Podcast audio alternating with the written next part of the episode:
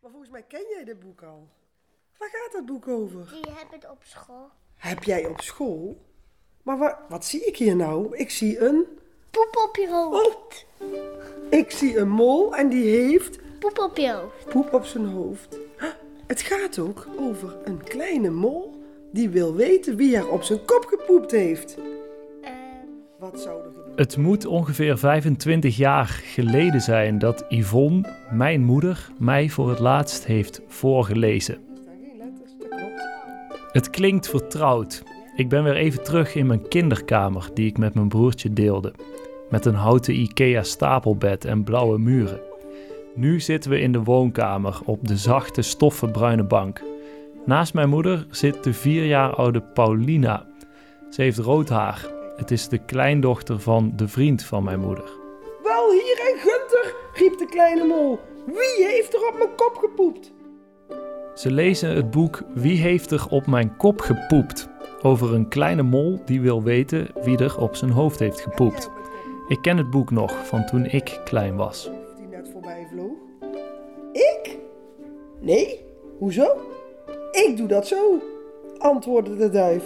En kijk hier. Plets! dat is echt helemaal geen poep. Is dat geen poep? Plas. Zijn rechter. Samen met mijn moeder ging ik vroeger iedere week naar de biep om boeken te lenen. Ze vindt lezen erg belangrijk. Ik ben ermee opgegroeid. Met lezen, met voorgelezen worden, met de biep. Het was voor mij de normaalste zaak van de wereld. Heb jij op mijn kop gepoept?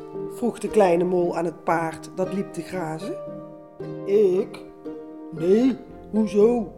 Ik doe dat zo, antwoordde het paard. En plof, plof, plof. Als ik mijn moeder zo aan het werk hoor, dan hoor ik een voorleesprofessional. Wat zij kan, kan niet zomaar iedereen. En juist daar heb ik nooit bij stilgestaan. Totdat ik deze podcast ging maken. Want wat gebeurt er als je als kind niet voorgelezen wordt? Is dat erg? Maar hij weet nog niet wie er op zijn kop gepoept heeft, hè? In deze podcastserie ga ik op zoek naar de gevolgen van laaggeletterdheid binnen gezinnen. Want als ouders niet goed kunnen lezen en schrijven, zou het kunnen dat hun kind met een achterstand aan het leven begint. Ik ben Thijs van Litsenburg en in deze podcast wil ik erachter komen wat de gevolgen zijn van laaggeletterdheid binnen een gezin en wat we er in Nederland tegen doen.